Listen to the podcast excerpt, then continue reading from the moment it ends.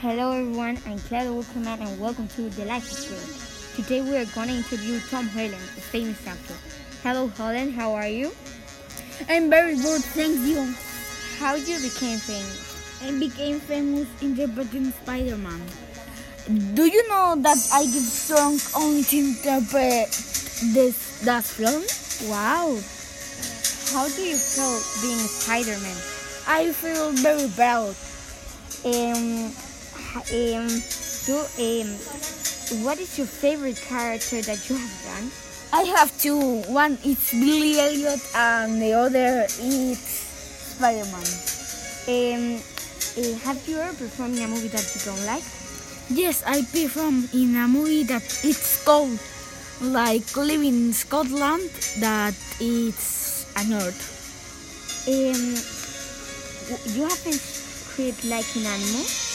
Yes, I speak like an animal in a film that it's called Doctor Dolittle that it's a human that speaks with animals and I interpret the dog. Okay, wow. Uh, how many films that you have done, Tom? I have done 23 films. Do you have any pets? Yes, I have a dog that it's called Tessa. What do you prefer more, Billy Elliot or uh, um, Spider-Man? Billy Elliot because I like dance. Oh, I didn't know that.